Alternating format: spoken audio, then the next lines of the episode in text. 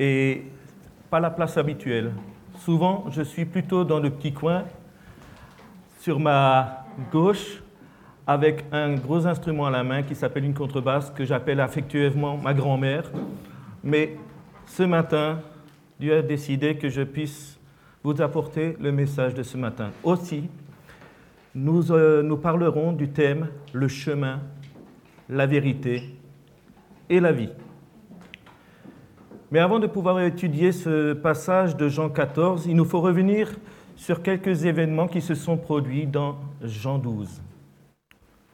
Le premier élément marquant, c'est que Jésus va visiter Lazare qu'il avait ressuscité. Six jours avant la Pâque, Jésus se rendit à Béthanie pour visiter Lazare qu'il avait ressuscité. On lui prépara un festin en son honneur et Marthe était occupée au service. Lazare, lui, avait pris place à table avec Jésus. Marie prit alors un demi-litre de nard pur, un parfum très cher. Elle le répandit sur les pieds de Jésus et les essuya avec ses cheveux. Les disciples qui étaient présents s'offusquaient car ils disaient, on aurait pu prendre ce parfum et le vendre pour éventuellement donner aux gens nécessiteux. Mais Jésus intervint et dit, Laissez-la faire, c'est pour le jour de mon enterrement qu'elle a réservé ce parfum. Et nous venons de le chanter, si vous vous en souvenez, dans le chant de scène. Un parfum de nard qui a été répandu. Il s'est répandu au travers de toute cette pièce. Et ce parfum, nous l'avons ici aussi, dans ce lieu de culte. Car si nous faisons monter nos louanges vers notre Dieu, c'est ce parfum qui monte vers Dieu. Alors naturellement, tout le monde a appris que Jésus était à Béthanie et qu'il était donc présent avec Lazare. Et donc tous voulaient voir Jésus et Lazare qui avait été ressuscité.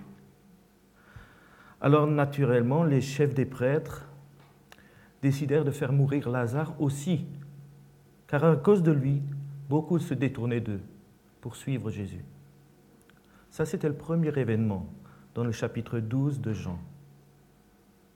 Deuxième événement marquant, c'est l'entrée de Jésus à Jérusalem. Jésus, pour euh, la fête de Pâques, allait monter à Jérusalem et donc, on a appris cela dans la ville de Jérusalem. Une grande foule s'assembla. Les gens arrachèrent des rameaux de palmiers et sortirent à sa rencontre en criant Hosanna, béni soit celui qui vient au nom du Seigneur. Vive le roi d'Israël. Jésus trouva un anon et s'assit dessus, selon cette parole de l'Écriture. Sois sans crainte, communauté de Sion, car ton roi vient monter sur un anon. Dans le psaume 118, les versets 25, 25 et 26 nous disent Éternel, accorde-moi le salut éternel, donne le succès. Béni soit celui qui vient au nom de l'Éternel. Nous vous bénissons de la maison de l'Éternel. Hosanna veut dire accorde-moi le salut. Le troisième événement marquant, c'est l'incompréhension du moment des disciples et les explications de Jésus qui annoncent gloire et mort. D'un côté, l'annonce de la gloire, de l'autre, il annonce sa mort. Sur le moment, ses disciples ne comprirent pas ce qui se passait. Mais quand Jésus fut rentré dans sa gloire, ils se souvinrent de toutes ces choses qui avaient été écrites sur lui à son sujet et qui, s'était réalisé. Jésus leur avait dit, L'heure est venue où le Fils de l'homme va entrer dans sa gloire. Vraiment, je vous l'assure, si le grain de blé que l'on jette en terre ne meurt pas, il reste un grain unique. Mais s'il meurt, il porte du fruit en abondance. Celui qui s'attache à sa propre vie la perdra Mais celui qui fait peu de cas de sa vie en ce monde la gardera pour la vie éternelle. Dans le reste de ce chapitre 12, nous pouvons lire que les Juifs restent incrédules, car les pharisiens et les responsables tenaient davantage à la gloire qui leur venait des hommes que celle qui leur venait de Dieu. Enfin, ce chapitre termine avec l'appel à la foi que nous pouvons lire dans les versets 44 à 46. Jésus déclara à haute voix, Si quelqu'un met sa confiance en moi, ce n'est pas moi seulement qui crois, mais encore en celui qui m'a envoyé. Qui me voit, voit aussi celui qui m'a envoyé. C'est pour être la lumière que je suis venu dans le monde, afin que tout homme qui croit en moi ne demeure pas dans les ténèbres. Ce chapitre 12 est donc essentiel pour comprendre la suite des événements. Nous allons mettre là l'image première et nous lirons dans Jean, le chapitre 14, les versets 1 à 14. Alors, si vous me voyez ce matin assis pour prêcher, c'est uniquement puisque j'ai un genou de bloqué depuis trois jours et que je peux difficilement rester debout longtemps et que m'appuyer dessus me pose des douleurs. Alors j'ai pris une chaise qui tourne, comme ça je peux me retourner pour lire le texte. Jésus dit que votre cœur ne se trouble pas. Ayez foi en Dieu, ayez aussi foi en moi. Dans la maison de mon Père, il y a beaucoup de demeures. Si ce n'était pas vrai, je vous l'aurais dit. En effet, je vais vous préparer une place. Lorsque je vous aurai préparé une place, je reviendrai et je vous prendrai avec moi, afin que vous soyez, vous aussi, là où je suis. Mais vous en connaissez le chemin. Thomas lui dit, Seigneur, nous ne savons même pas où tu vas. Comment pourrions-nous savoir par quel chemin on y parvient? Je suis moi, le chemin, répondit Jésus, la vérité et la vie. Personne ne va au Père sans passer par moi. Si vous me connaissez, vous connaîtrez aussi mon Père. Et maintenant déjà, vous le connaissez. Vous l'avez même vu. Philippe intervint. Seigneur, montre-nous le Père, et cela nous suffit. Image suivante. Et quoi lui répondit Jésus, après tout ce temps que j'ai passé avec vous, tu ne me connais pas encore, Philippe? Celui qui m'a vu a vu le Père. Comment peux-tu dire, montre-nous le Père?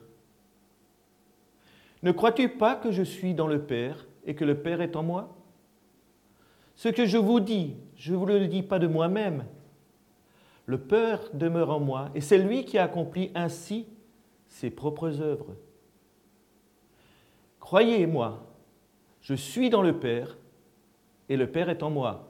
Sinon, croyez au moins à cause des œuvres que vous, m'avez vu accomplir. Vraiment, je vous l'assure, celui qui croit en moi accomplira les œuvres que je fais.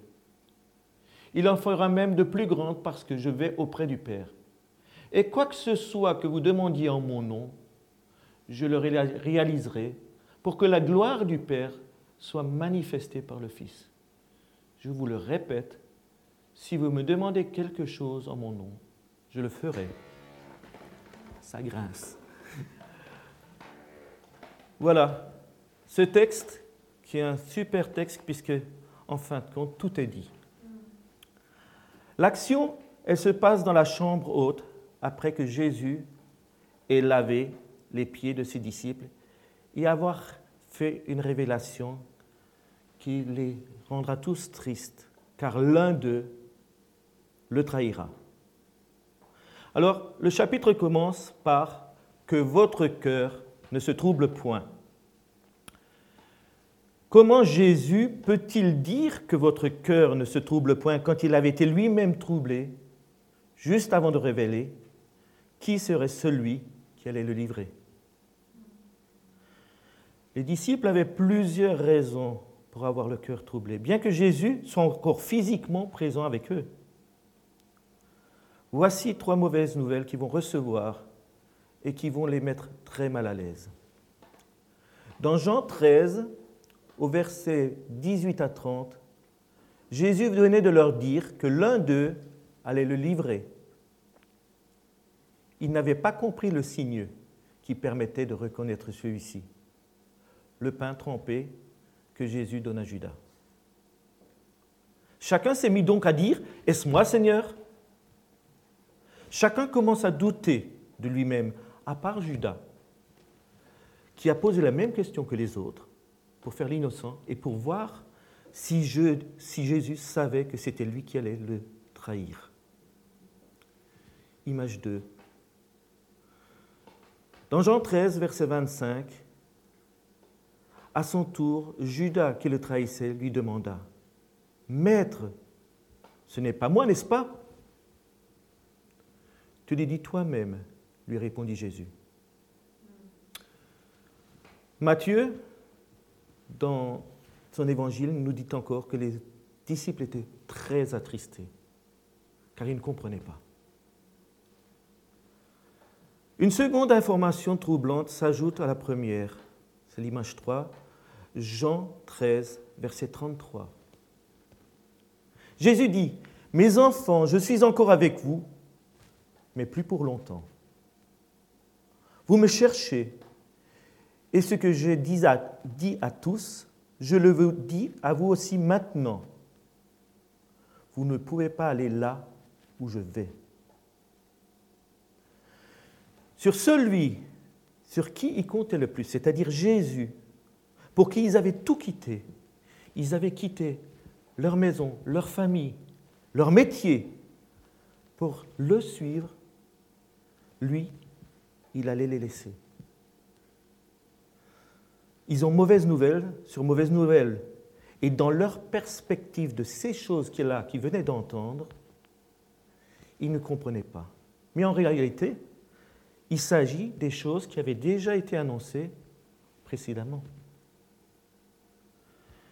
Troisième information troublante qui vient s'ajouter aux deux premières. Jésus dit à Pierre en réponse à son expression de dévouement, image 4, et ça se trouve dans Jean 13, 38. Tu es prêt à donner ta vie pour moi? répondit Jésus. Oui, vraiment, je te l'assure. Avant que le coq se mette à chanter, tu m'auras renié trois fois. Celui qui était leur parole, leur porte-parole, leur chef, leur meneur, celui qui osait aller de l'avant et dire Oui, Seigneur, je suis avec toi, allait renier le Maître. Après avoir vécu tant de choses avec Jésus, après avoir vu accomplir tant de miracles, ils ont du mal à entendre et à accepter les dernières choses que Jésus leur dit. Et comme Job, ce personnage de la Bible dont Dieu disait à Satan, c'est un homme intègre et droit. Un homme qui craint Dieu et qui évite de faire le mal. Eux sont comme lui au départ, ils ne comprennent pas encore ce qui leur arrive. Mais Job, il a tout perdu sans jamais renier Dieu. Et les apôtres, quand l'Esprit Saint sera venu, témoigneront avec force de ce qu'ils ont vu. Et cela leur sera imputé à bénéfice. Eux, pourtant, sur le moment, ils ont l'impression que leur monde s'écroule. Les disciples avaient espéré voir Jésus établir le royaume de gloire sur terre et sauver son peuple qui était sous la tyrannie des Romains. Ils voyaient en lui un seigneur de guerre pratiquement, celui qui allait bouleverser toute chose, et pourtant, pourtant, Jésus allait les réconforter. Il allait leur dire, image 5, Ayez foi en Dieu, ayez aussi foi en moi. Pour croire et aller de l'avant malgré l'adversité, il faut avoir une parole de réconfort qui vient d'une personne en qui nous avons une confiance absolue. Cela nous donne des certitudes, n'est-ce pas? Très souvent, des gens ne croient plus en rien. C'est un peu le maître mot de notre civilisation, en, quelque sorte. Ni maître ni seigneur, et chacun fait un peu comme il veut, mais en quoi croyons-nous à ce moment-là? Et comme ils ne croient plus en rien ni en personne, c'est une spirale qui les entraîne. Et pour eux, donc, la vie n'a plus de sens. Et fatalement, quelque part, cela les mène vers le suicide. Si aucune personne de confiance ne les réconforte, ne les encourage ou ne les dirige tout simplement pas vers un avenir plus radieux, en leur parlant de quelque chose qui peut réellement les sauver. Nous, nous pouvons toujours placer notre confiance en Jésus quand les choses tournent mal, puisqu'il est là, il est présent ici en ce moment, dans cette salle, il nous entend, il nous écoute. Voici comment Jésus rassure les disciples et les console. La première information qu'il leur est réservée est qu'ils ont accès à la maison du Père. Il y a largement de la place pour les disciples et il est lui-même le chemin qui mène jusqu'à là. Jésus ne les abandonne pas, mais il doit avant tout accomplir quelque chose. Image 6, Jean 14, versets 2 et 3. Dans la maison de mon Père, il y a beaucoup de demeures. Si ce n'était pas vrai, je vous l'aurais dit. En effet, je vais vous préparer une place. Lorsque je vous aurai préparé une place, je reviendrai, je vous prendrai avec moi, afin que vous soyez, vous aussi, là où je suis. Jésus va employer le mot Père pour désigner Dieu plus de 100 fois dans l'évangile de Jean. Il va l'employer plus de 50 fois dans les chapitres 13 à 17. Enfin, il va employer le mot Père plus de 20 fois dans le chapitre 14. À la maison de mon Père, il y a beaucoup de demeures. Par ces mots, Jésus assure à ses disciples que tous ceux qui ont foi en lui, qu'ils auront une place réservée dans la maison du Père.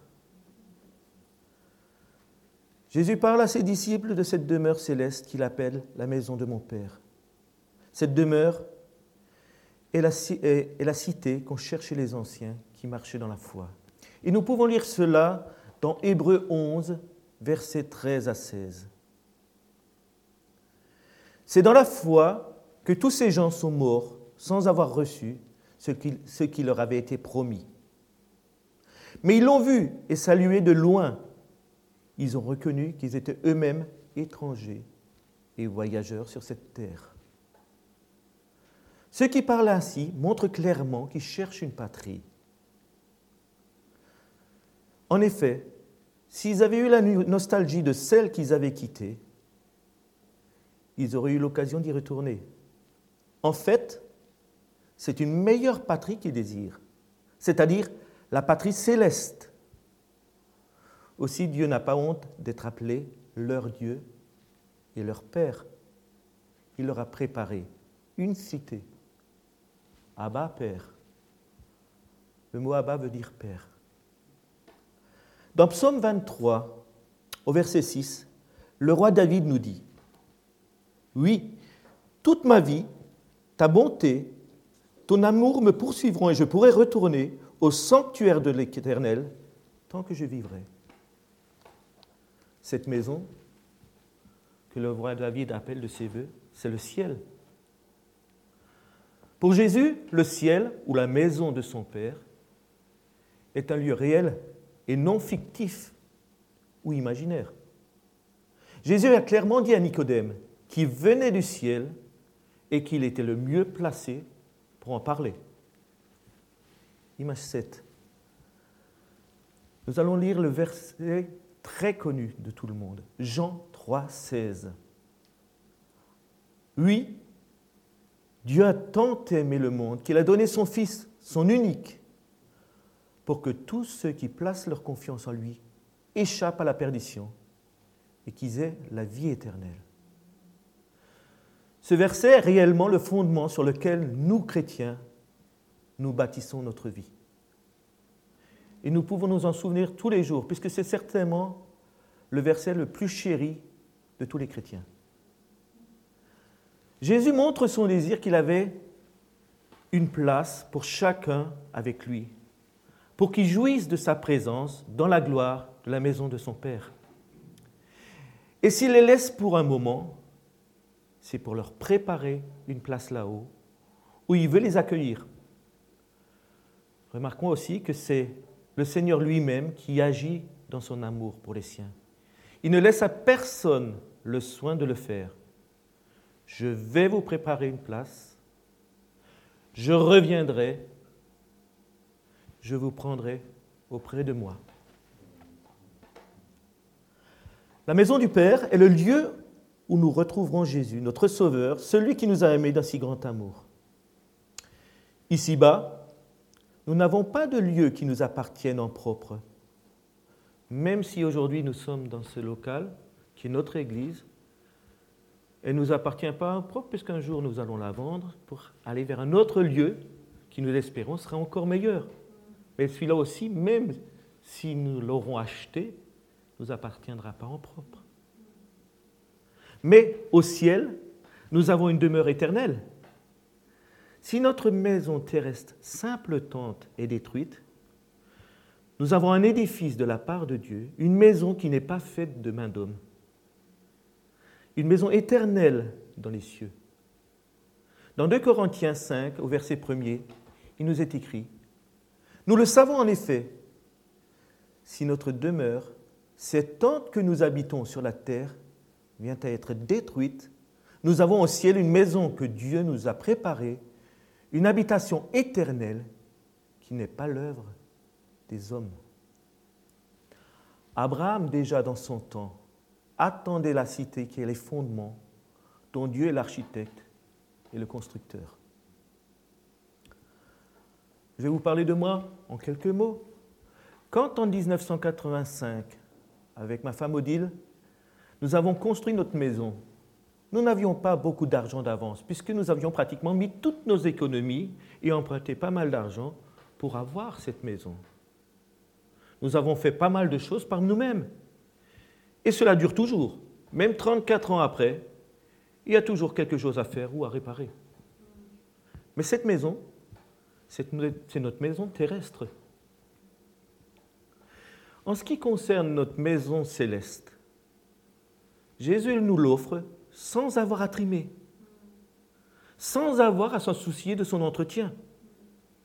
Il suffit tout simplement de placer notre confiance en lui. Lorsque le Seigneur déclare ⁇ Je reviendrai, je vous prendrai avec moi ⁇ la promesse est certaine. Il ne manque jamais à ses promesses. Il veut toujours encourager et consoler les siens. Image 8, Denis, s'il te plaît. C'est Jean 14, les versets 4 à 7. Euh, voilà. C'est pas celle-là, si tu, ne l'as pas, Jean 14, 4 à 7. Attends, voilà, je, ça c'est la, truc, je, comme j'ai pas les numéros de, de trucs, ça arrive.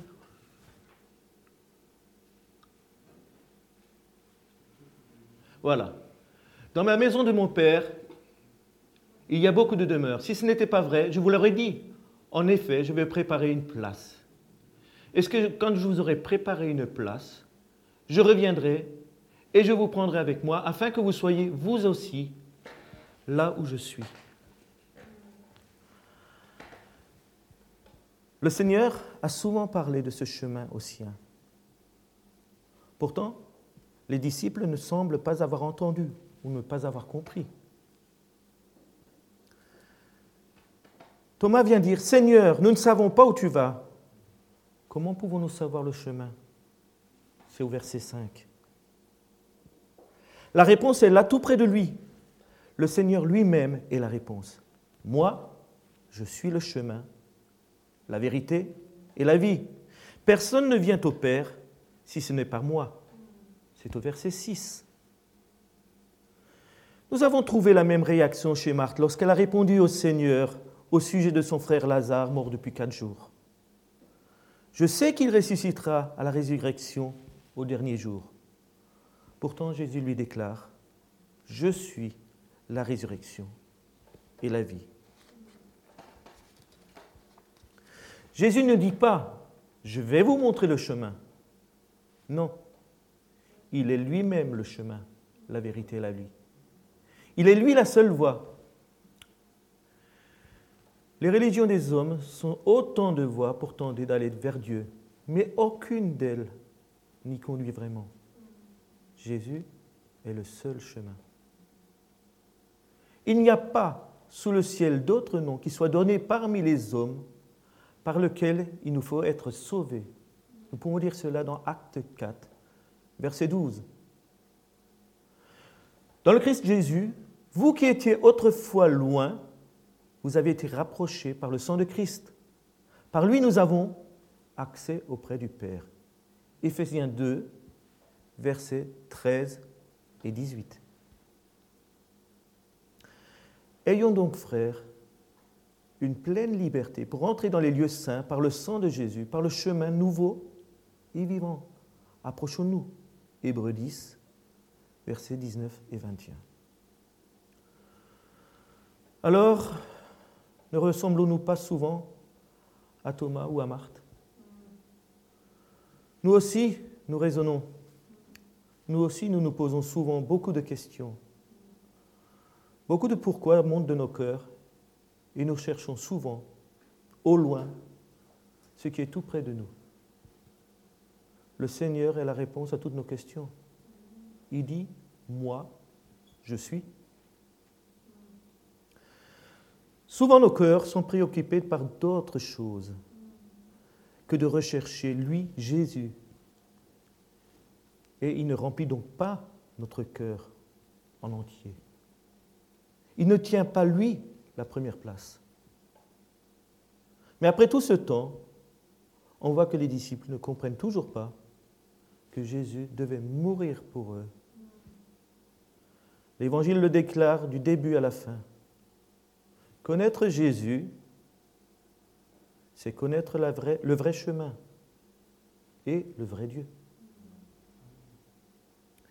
Image 9.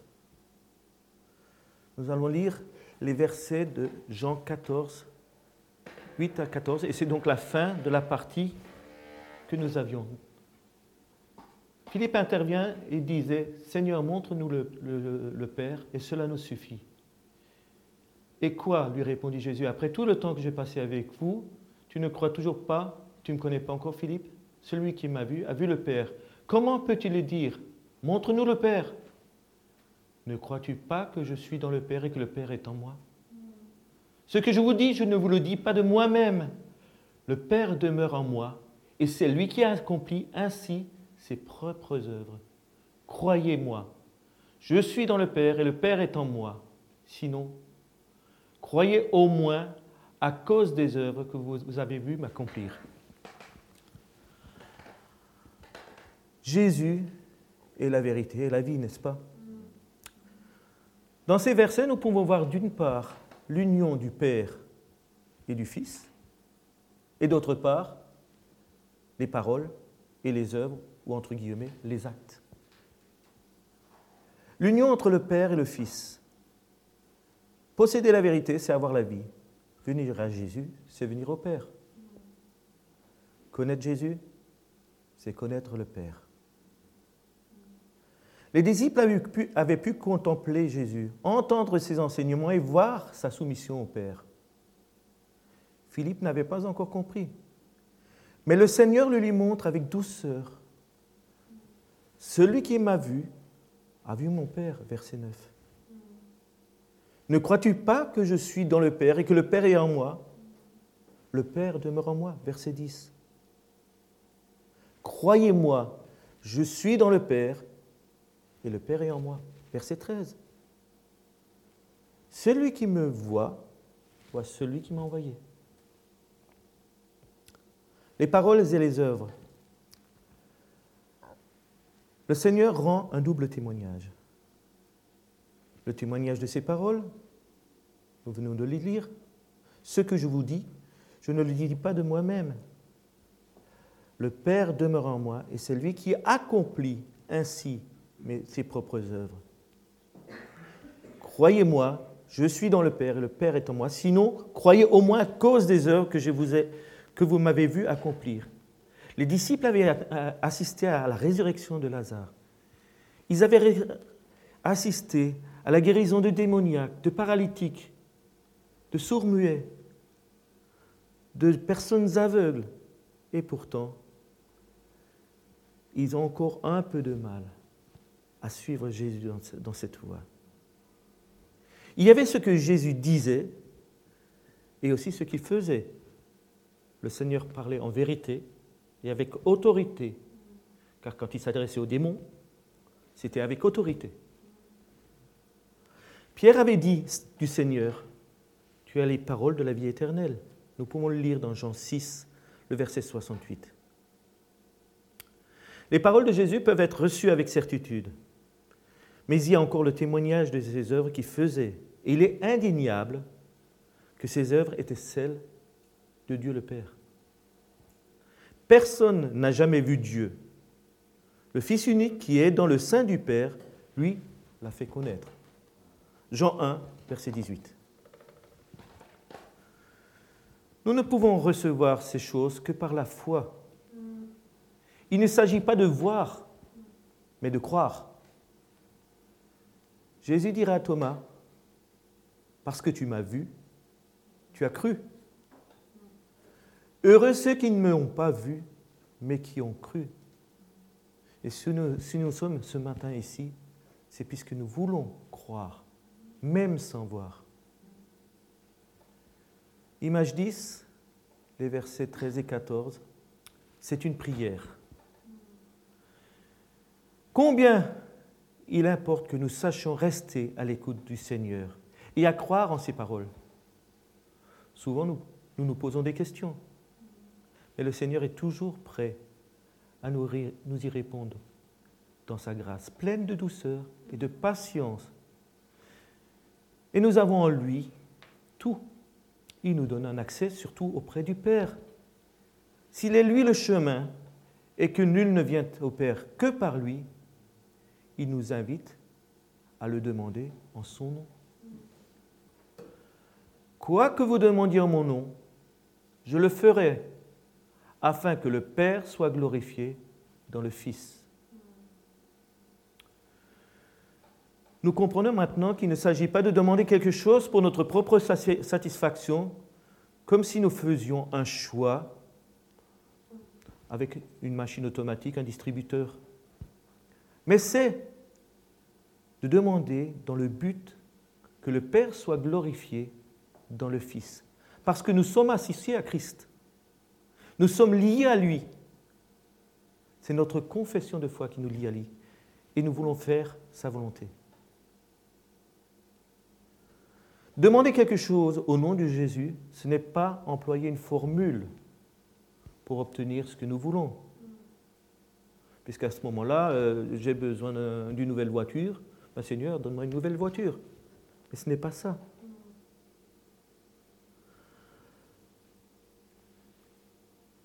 Nous reconnaissons que nous sommes dépendants de l'aide, de son secours, et nous lui faisons confiance parce qu'il est le chemin, la vérité et la vie. D'où l'importance de la prière et des réunions de prière en commun. Frères et sœurs, ne vous privez jamais d'une réunion de prière en commun. Même si vous passez beaucoup de temps dans la prière, chez vous, dans votre chambre, n'oubliez pas que la prière de deux ou trois qui se réunissent est d'une grande efficacité. Et donc demandez cela au Seigneur, c'est justement faire sa volonté. Et voici la confiance que nous avons en lui. Si nous demandons quelque chose selon sa volonté, il nous écoute. Et nous savons, si nous savons qu'il nous écoute, nous savons que nous avons les choses que nous lui avons demandées. 1 Jean 5, versets 14 et 15. Pour demander quelque chose selon sa volonté, il est nécessaire d'être éclairé par sa parole et la garder, et garder ses commandements par son amour en étant attaché de tout notre cœur à Jésus. C'est exactement ce qu'il vient de dire aux siens. Si vous m'aimez, gardez mes commandements. Ce n'est pas dans le texte d'aujourd'hui, c'est le verset suivant, le verset 15. Et pour terminer, pour vous montrer que chacun peut prendre vraiment cette parole pour vrai, le chemin, la vérité, la vie, je vais vous donner une version très courte de, mon témoignage. Je suis né dans une famille catholique. J'ai été servant de messe jusqu'à l'âge de 14 ans, qui pour un servant de messe était un âge très avancé. Il fallait de petits-enfants. Mais je croyais en ce que je faisais. Mon père était un chrétien du dimanche. Ma mère se disait très dévote, mais ses actes n'étaient pas toujours conformes à ses dires. À 18 ans, avec l'émancipation, une voiture et bien d'autres choses, j'ai pris un peu de recul par rapport à la religion en général. À 19 ans, j'ai eu la chance de connaître ma femme Odile. À 23 ans, je suis parti à l'armée à Dijon. Et tout ça sans Dieu. Pourtant, Dieu savait ce qu'il faisait, puisqu'il fallait qu'il m'amène à Dijon. J'étais à l'armée, un lieu où on ne pouvait pas parler de, Dieu librement, puisque très vite on se faisait railler. Quand je suis arrivé, il y avait un jeune garçon qui jouait du corps, qui était euh, à l'armée du salut. Il a voulu témoigner de ce qu'il était et ce qu'il faisait. Et les autres musiciens de la formation se sont tellement moqués de lui qu'il est parti, il a démissionné, alors qu'il avait voulu faire carrière dans cette formation, ce qui est absolument dramatique. Et moi, j'arrivais dans cette formation, naturellement, je n'avais pas encore Dieu avec moi, réellement, mais lui m'avait déjà conduit là. Alors, euh, arrivé à Dijon, deux ans après, avec Odile, nous nous sommes mariés à l'église de Talent. Car, au fond de nous-mêmes, nous savions que c'était Dieu qui nous avait réunis. Alors, on aurait pu faire ça, puisqu'on ne croyait plus en grand-chose, comme on dit. On aurait pu faire ça euh, juste à la mairie. Mais non, on l'a fait dans une église. Naturellement, on n'était pas encore chrétien au sens propre du terme. Pendant quelques années, ne trouvons pas notre compte dans l'Église catholique. Nous avons cherché dans le bouddhisme tibétain. Oh, je ne sais pas si vous connaissez, mais ça peut aller très très très loin. On parle de voyage astral, on parle de tas de choses. On parle de vie successive pour atteindre, entre guillemets, un certain nirvana. Mais ça n'a pas suffi non plus. Pour finir, c'est une sœur de l'église du rue du lycée, que certains ont connu, les plus anciens, comme Philippe Michaud, comme les Lallemans, Denis Chanu, qui, elle, était professeure de piano à l'école de musique de Longwy, où on enseignait Odile et moi. Elle parla Odile du Dieu de la Bible. Ce furent de longues discussions, d'abord avec Odile, puis avec moi, mais où je défendais toujours des points de vue qui étaient souvent en désaccord avec Dieu. Mais à force de persévérance dans le témoignage et dans la prière, notre de notre sœur Denise, nous avons réussi à céder. Et Denise réussit à inviter Odile au groupe de jeunes de l'Église. Et pour ne pas la laisser aller seule, je l'ai accompagnée. N'est-ce pas? L'homme doit, doit, suivre sa femme, n'est-ce pas? J'y trouvais un certain intérêt, mais sans me positionner car j'étais très mal à l'aise, forcément. J'ai cru autrefois en bien des choses, je les avais rejetées, et on me les exposait d'une façon totalement différente. Odile accepta Christ comme son sauveur bien avant moi, car à moi, il me manquait le déclic. Ce fut lors de la projection d'un film à l'église pour une fête de Noël, l'Arche de Noé, que Jésus mit fin à ma résistance. Quand Noé et sa famille furent montés dans l'arche et que Dieu verrouilla la porte, il y eut un grand claquement sec et je me trouvais à l'extérieur de l'arche et donc perdu. À partir de ce jour, Jésus est devenu pour moi le chemin, la vérité et la vie. Et ce fut en janvier 1991 que nous fûmes, Odile et moi, baptisés dans cette église. Tout le fait que Dieu nous avait fait venir à Dijon. Puisque je vous dis pas d'iraciner un Alsacien, c'est pas si facile que ça. Depuis tout ce temps, Dieu a dirigé nos pas. Il nous a donné deux beaux enfants et il est subvenu à tous nos besoins, même dans les moments les plus difficiles. Gloire soit, à son nom. Est-ce que Ken, tu voudrais encore prier?